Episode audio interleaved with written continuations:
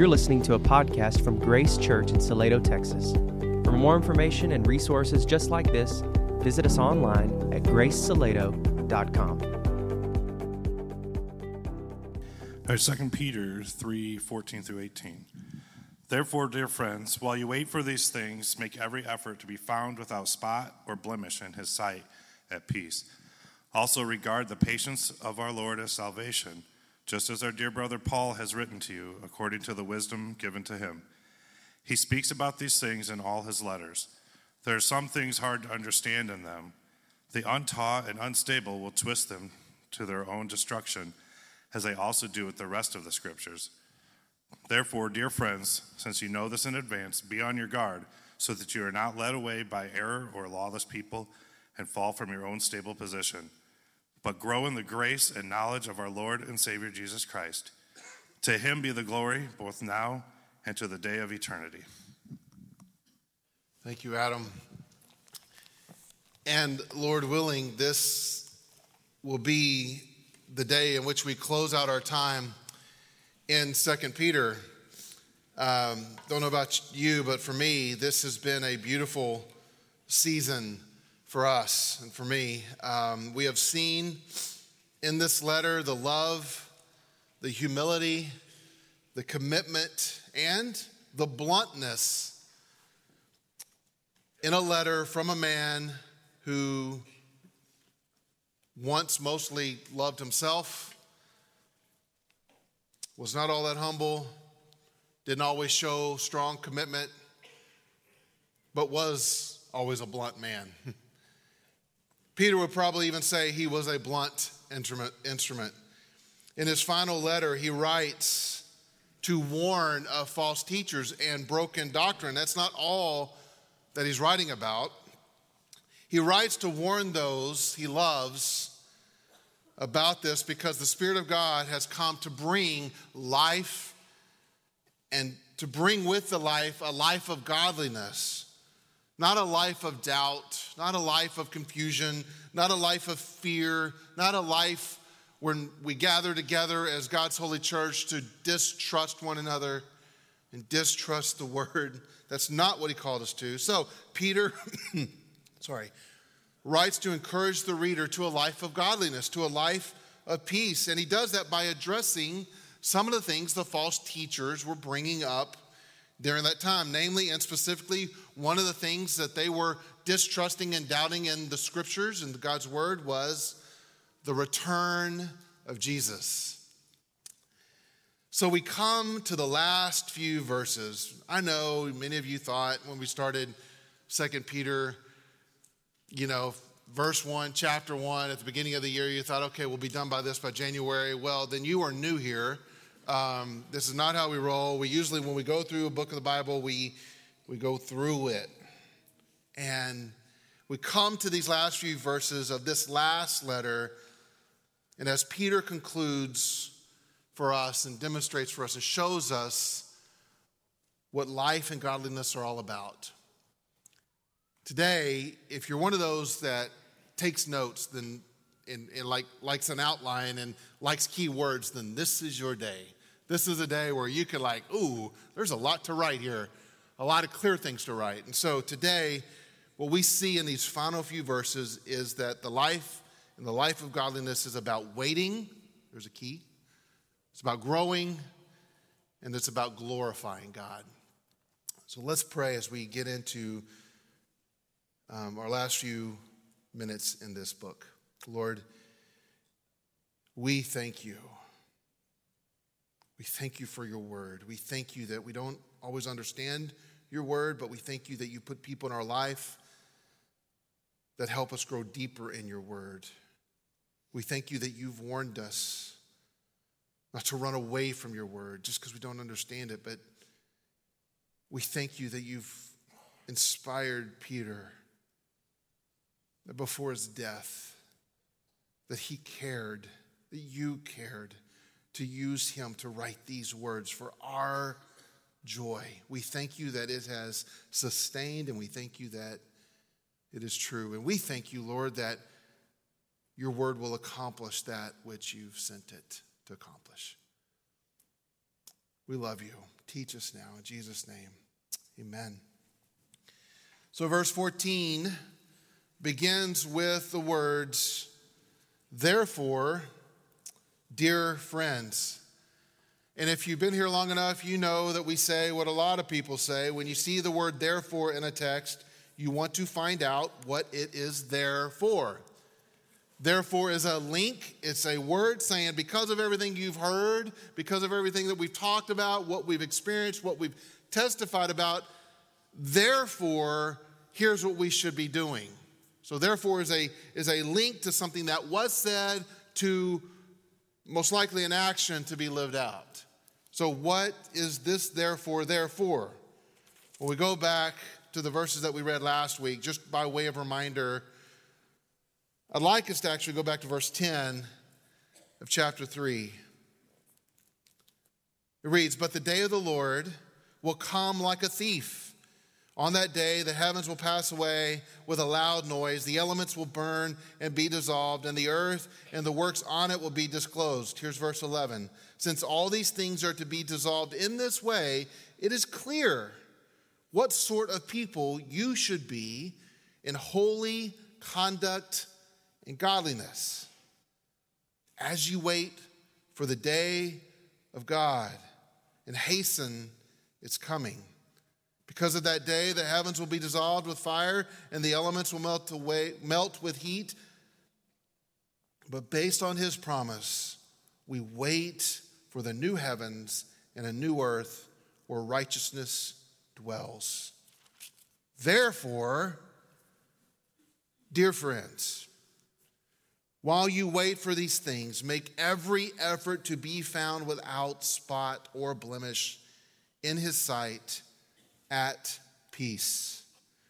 We see that what, Paul, what Peter is doing here and what he is inspired to do for us and for our good is to remind us since there is a waiting, since there is a not yet, the heavens have not yet, Jesus has not yet come as a good student of God's word, and what we should be doing is we should be waiting for Jesus Christ. Waiting sounds passive, not active, but what we see here in this text that waiting is actually active. One of the words we like to use in the church, and one of the words I like to use a lot is the word hoping. So when we say waiting for Jesus Christ, what we are also saying, what I want to encourage you to say is hope in Jesus Christ. We want to wait for Jesus Christ. We want to wait in Jesus Christ. We want to hope for him. Well, how are we to do that? What is the action? What is the therefore telling us to do? While you wait for these things, while you hope and wait for these things, first of all, here's your 1A for you note takers. Make every effort to be found with, without spot or blemish in his sight. Make every effort to be found without spot or blemish in his sight. While you wait, make every effort. Wow, Jason, does this mean that we are to never sin? Does this mean that I'm supposed and I'm always supposed to live without spot or blemish? Does this mean that I'm not supposed to do anything wrong ever, ever, ever, ever? Yeah. That's exactly what it means. But Jason, you might say, that sounds legalistic. No, Peter's not saying the way to heaven is to never sin. He's not saying the way to heaven is to be perfect. He's saying now that you've been saved, live like Jesus lived. Pursue that. Where have we sort of not evolved, but sort of downgraded the church to accept some idea that, well, we're going to sin anyway. Let's just excuse it. Let's just be sinners that are at least kind to one another. Where in Scripture do we see that anywhere? We don't have time to get into the depths of all the different theologies and Reformed theology, but the very core of the gospel of salvation there is this phrase called imputed righteousness. This is important. That Jesus, what this means, that Jesus did not just take my sin to the cross. It wasn't so that just Jesus hung there being dirty because of me. What imputed righteousness means is in that act, he became dirty. My dirt went on to him, and his cleanness came on to me. Who he was was imputed onto me, poured onto me. Therefore, when we, by faith, come to Jesus, we are counted as righteous, without spot, without blemish, holy in his sight. Nothing you did or could undo.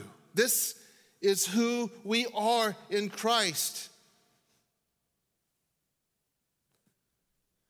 So that when Jesus does return, Scripture says he's returning for who? For what? His spotless bride, his church. He saved us and in the saving, he didn't just say, Here's your fire insurance card. No, he says, Here is your new clothes to wear. He says, This is who you are in my Father's sight because of me. When he sees you, he's going to see my beauty, my righteousness, and that's what's going to be covering you. You were clean and you are right before God. So Peter is reminding us, dear friends, He's already declared you clean. So make every effort to live like a clean person. He's already declared you right. So he's already declared you without spot or blemish. So while you wait for his return, make every effort to live into the role that he's already declared is your role to be found without spot and blemish. Make every effort to be found. Look at that word, to be found. It's translation from the Greek, heurisko. It is a verb that means to search out or to examine something. In this case, literally, it could be to discover after searching. So make every effort to discover after searching your life that you have no spot or blemish. Make every effort. Peter is saying that God Throughout the context of this letter, Peter is saying God will deal with the false teachers and those who follow them. But as we wait for the coming of Christ, we should be searching our own heart and watching our own life. Is there anything in you? Is there any practice of habitual sin or activity is there any distortion of the truth that you have accepted or are tolerating in any way in your life? Then, dear friends, while you wait for the coming of Christ, make every effort to seek that out and see if it's there. Jason, how do you do that? Well, here's how I do it. I'll just give you two suggestions. One you can join me. You've heard me talk about this before, but before every morning when I read the Word of God, I have this little um, pre reading prayer right here. Like, Jason, haven't you memorized this by now? Yes, I have. But one of the benefits of taking the time to just read it again is to slow my roll in the morning. The very first verse is Psalm 129. Search me, O God, and know my heart. Try me and know my thoughts. Do you ever pray that for yourself? Do you ever submit yourself to the Lord in such a way that you put yourself before Him and say, God, I'm yours? There's things you see that I cannot see. We just saying, Lord, I'm prone to wonder, so I need you to search me with what I'm about to read, with what I'm about to look at in your word. May it come at me like a scalpel and do surgery on my life. Pray that. It's Psalm 129, 23. You can write it down. If you would like a copy of that pre reading prayer that I do, just email me. I'll send it to you. It's not really creative. I warn you. It's just prayers like that. There's like six of them. Just pray that all the time before I read the word.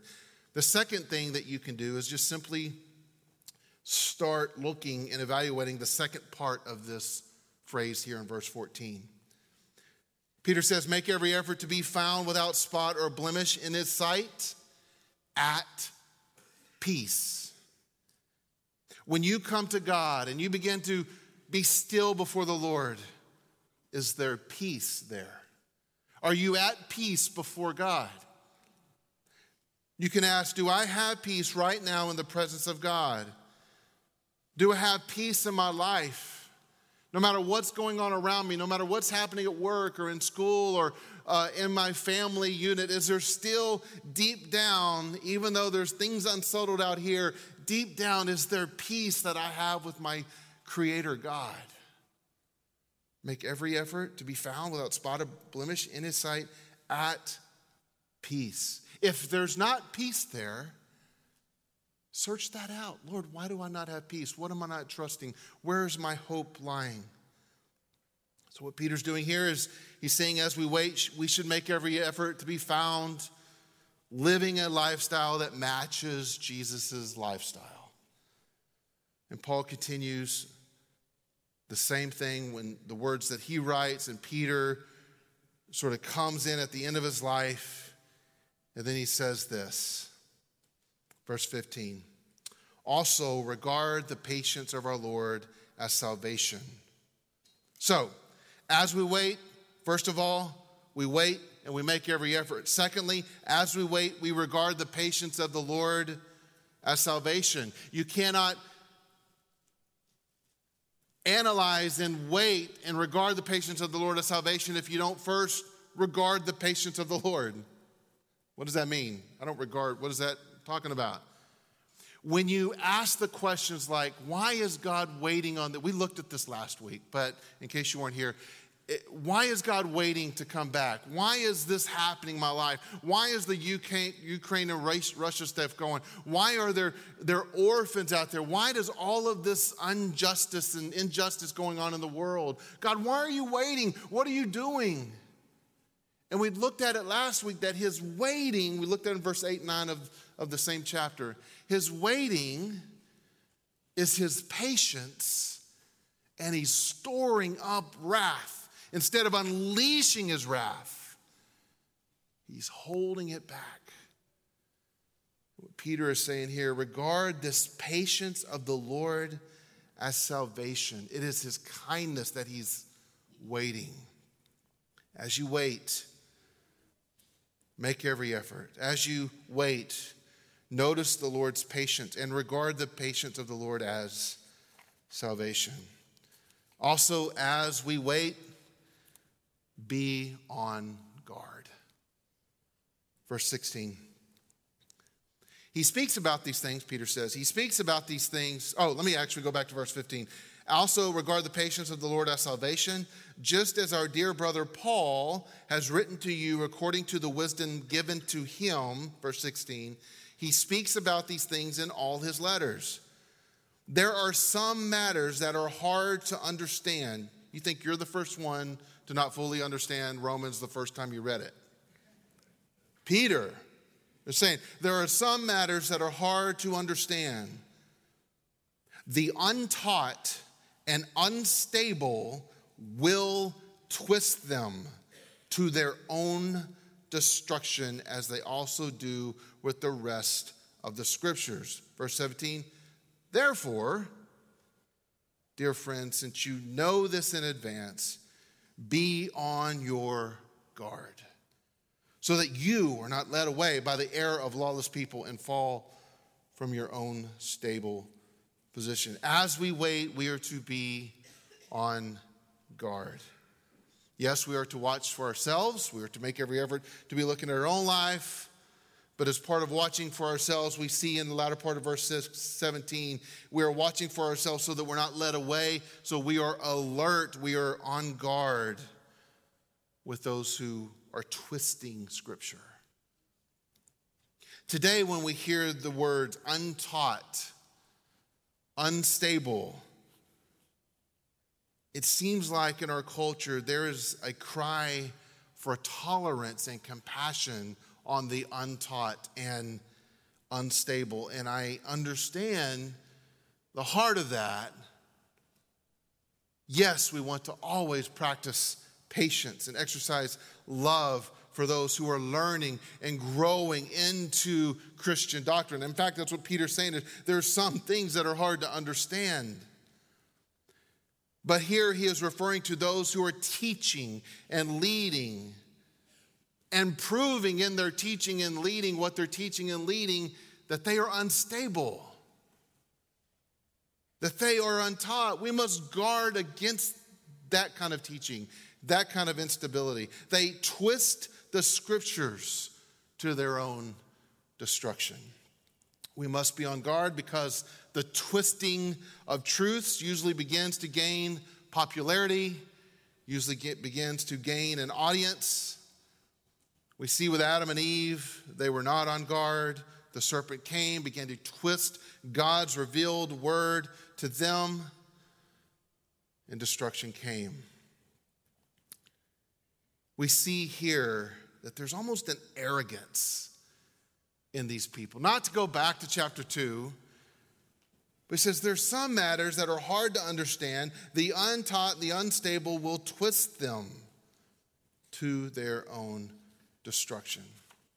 You might ask, how does their instability or their ignorance, their twisting and the bending of truth leads to lead to destruction? Here's how it works. First of all, and this is where we see the arrogance, the unstable, the untaught, instead of waiting and hoping in God's promises, they move away from them. In fact, it just begins with that. They just stop digging, they stop waiting, they stop hoping. I don't understand this, so therefore, I don't even want to look into it. They begin to wait on and hope in their emotions, how they feel, on the circumstances. They become impatient with God. And so instead of, instead of trusting and waiting on God and digging in deeper, they say it's gotta, it's gotta be false. There's gotta be some other meaning.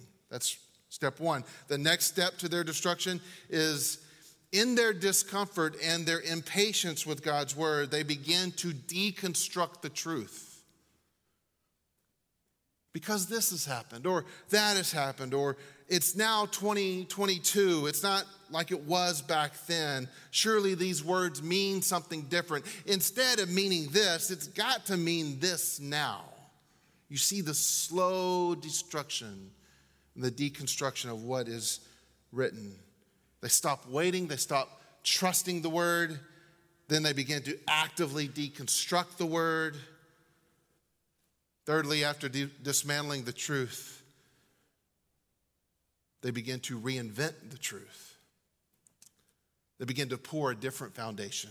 I don't like that foundation. We're moving away from that. So, therefore, we're breaking up that foundation and I'm going to establish a new one. In a way, they're moving from rock to sand. Jesus warned at the end of the Sermon on the Mount those who hear these words and do these words is like a wise man who builds his house on the rock. Storms come, and stable is that house. But the one who hears these words and doesn't do these words is like somebody builds their house on the sand. They stop waiting and trusting in the promises of God. They begin to deconstruct the truth. They begin to reinvent their own foundation. And fourthly, I see this every time. They begin to withdraw from godly fellowship. They begin to pull back, saying, Ah, you're asking too much. Don't need to do this. Don't need to be there. They begin to withdraw from where grace is actually being applied in relationships. They push people away. They stopped resting in the word. They began twisting the truth. They begin applying their own truth. They begin pushing people away. They stop sitting under the truth. They remain untaught. This is hard to understand. I'm untaught. I'm unstable. Uh, I don't like what is being taught there. I don't like what is being practiced there. I'm going to go over here. Then I can just avoid this. I, I can just tell you by way of testimony. There are things that I come to in the scripture and I put a question mark by, and, I, and I'm like, what? How does it say that? Why does it say that? What am I to do with this? It's not a time for me to jump ship. It's not a time for me to twist it. It's not a time for me to push teachers away. Part of my practice is six days a week. At some point in my early morning time, I'm listening to another sermon. No, not my own sermon. I actually have people that I listen to that teach me, and I pull from them six days a week. You may say, Jason, you know, I come and I hear you preach. That's good enough. That's wonderful. Don't push away the preaching and the teaching of your local church. But maybe there's more you need. Maybe you need, instead of pushing people away, you need to come further in. Community group, Bible studies, discipleship group. Don't withdraw from the godly fellowship. Don't push back what the godly fellowship is saying. Here's what we want you to do to come in closer with us. No, come in closer. So, stop hoping in the promises. They deconstruct the truth. They, dis, they reinvent truth. They withdraw from the fellowship. And that's when they begin to lead others to join them. Why? It's lonely out there. They usually do it by pointing out the flaws in the fellowship that they just left. So, an imperfect, unstable, untaught person says, I'm going to go out here. And instead of drawing attention to their imperfections, they draw people in by pointing out the imperfections of the people they just left. This happens a lot. This happened in Peter's day, it's happening in our days. And then the sixth thing that happens is they will bear the wrath of God. That's what Peter's saying. The untaught and unstable will twist them, the hard saying, the hard understanding, to their own destruction. It's these steps that they get away from and move toward. Listen, if we are untaught and unstable, we don't understand, wait on Christ. Put your hope in Christ. Trust in Him. Just admit with the person sitting next to you, I don't understand it all. But what He has revealed that I do understand, I'm going to trust that. I'm going to hope in that. I'm going to dig in. I'm going to come in closer. I want to learn more. I'm not going to run away and jump ship. Life and godliness is about waiting on the Lord. So Peter is closing up his letter. This is his last written statements that, that we have on record that he has given to the people. And he's basically saying, therefore, wait, make every effort to be like Christ. Wait, regard the patience of the Lord as salvation. Wait, be on guard. That's not all he's saying, though. Look with me in verse 18.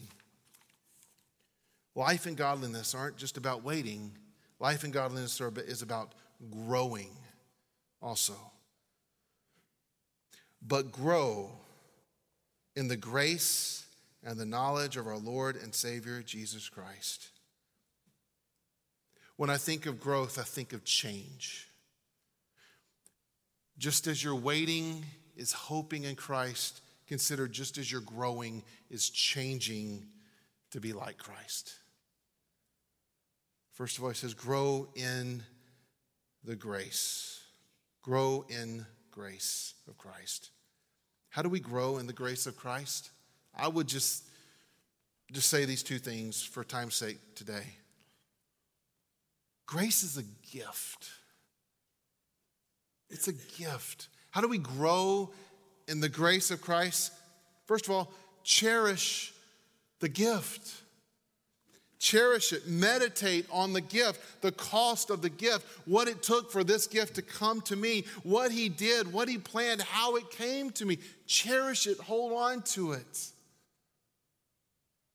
What happens when you are given a gift and you're a child, birthday, Christmas, during the year? You know, there are other times to give gifts to your children, right? It's not just those two times. Anyway, when you give a gift to your children and they cherish it, what do you want to do as a dad?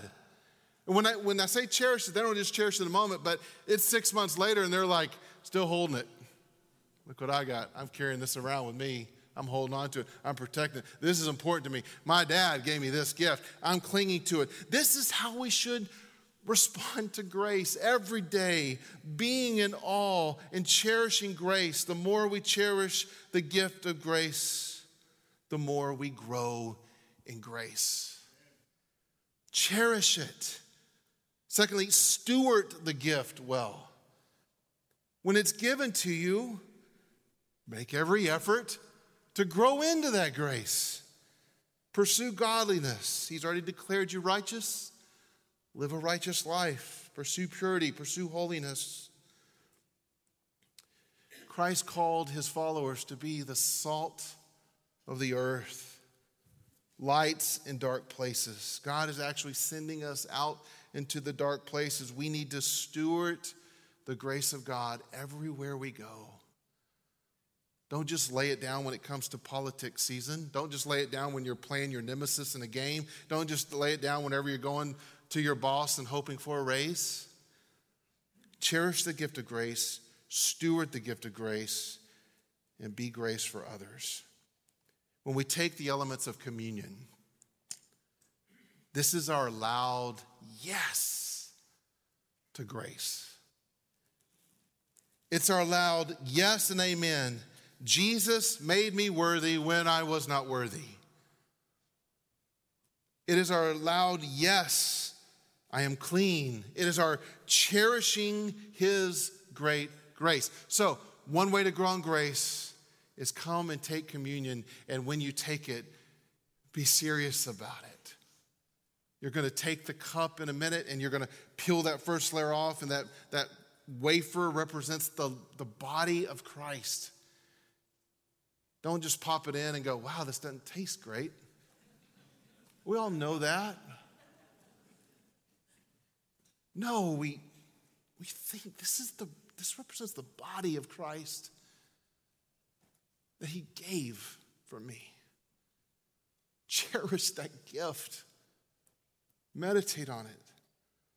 Take pull that next and you drink of the cup. It represents the blood that spilled that declared you righteous.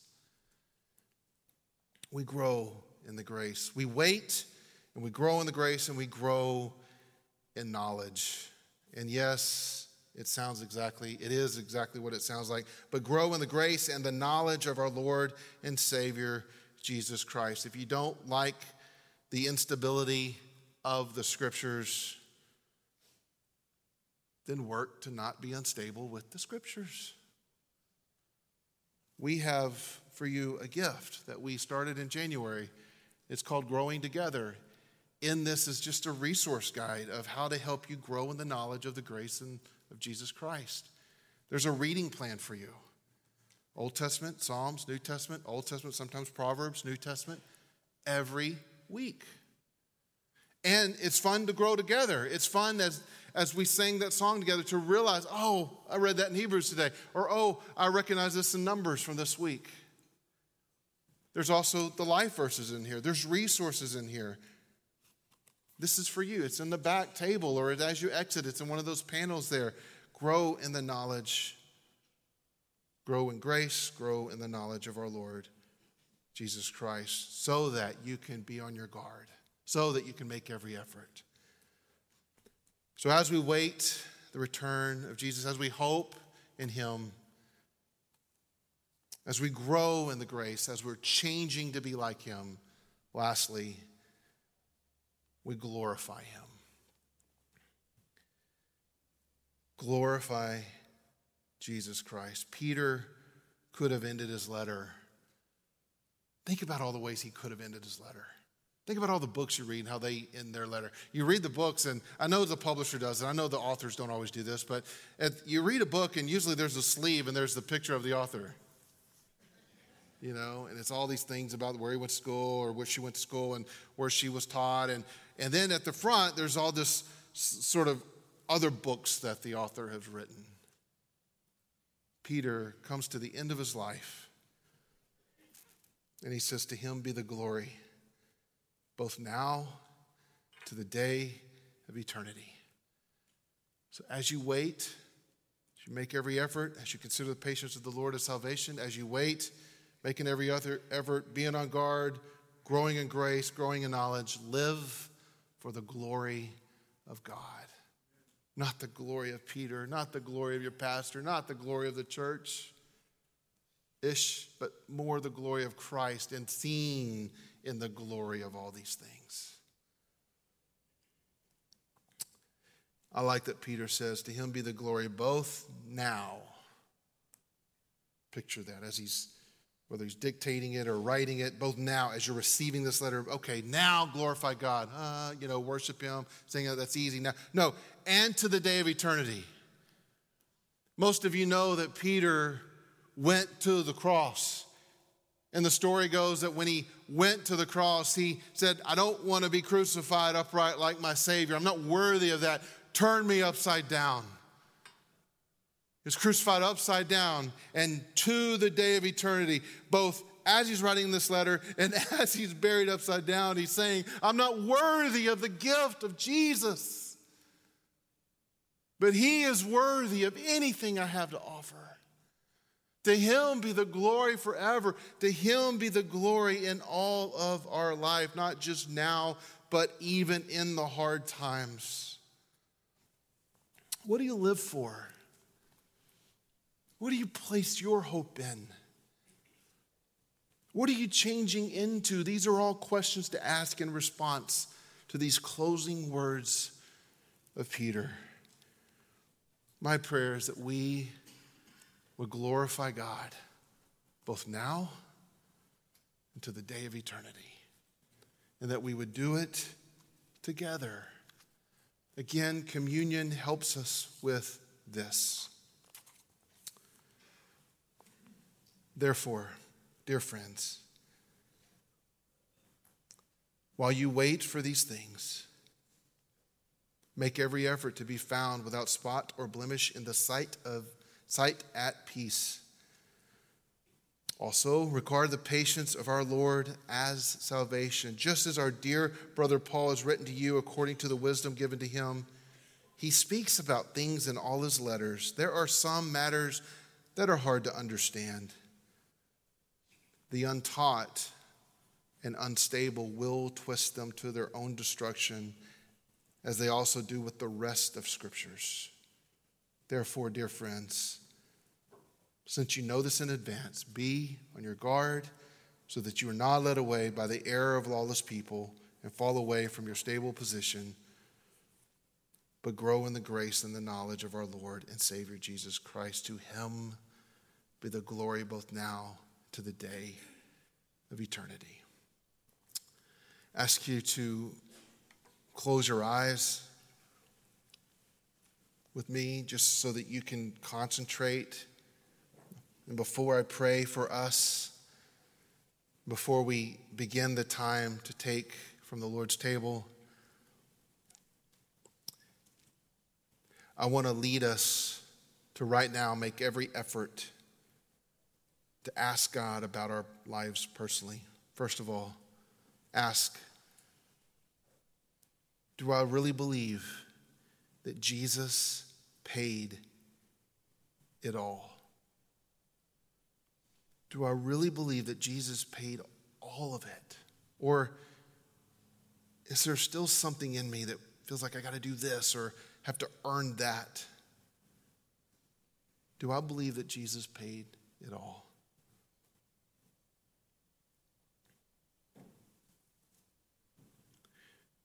Do I believe that when he took on my sin, that he gave me his righteousness.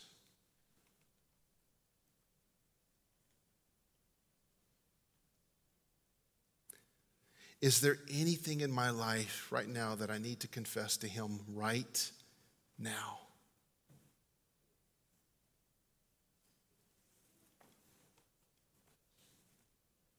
Am I honestly pursuing godliness?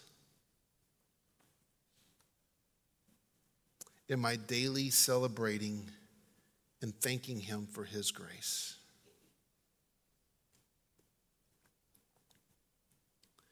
And lastly, am I living for the glory of Jesus Christ? And if not, whose glory am I living for?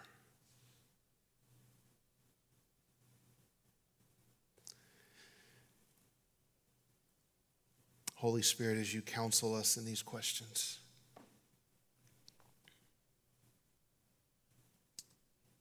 we thank you.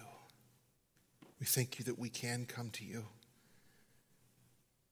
We thank you that this room and everyone listening in on the live feed is full of sinners. We thank you that we are sinners saved by grace, so that our identity is not that I am a sinner. Our identity is I am yours forever. Thank you for the body of Christ, O oh Father, that you sent your Son's body. Thank you for the blood that was spilled. Thank you that all your wrath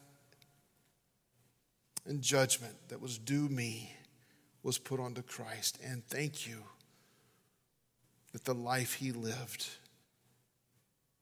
is now my identity. Lord, may we take this cup and take this bread and live from this day forward with great peace and with great joy for the glory of Christ Jesus in all things.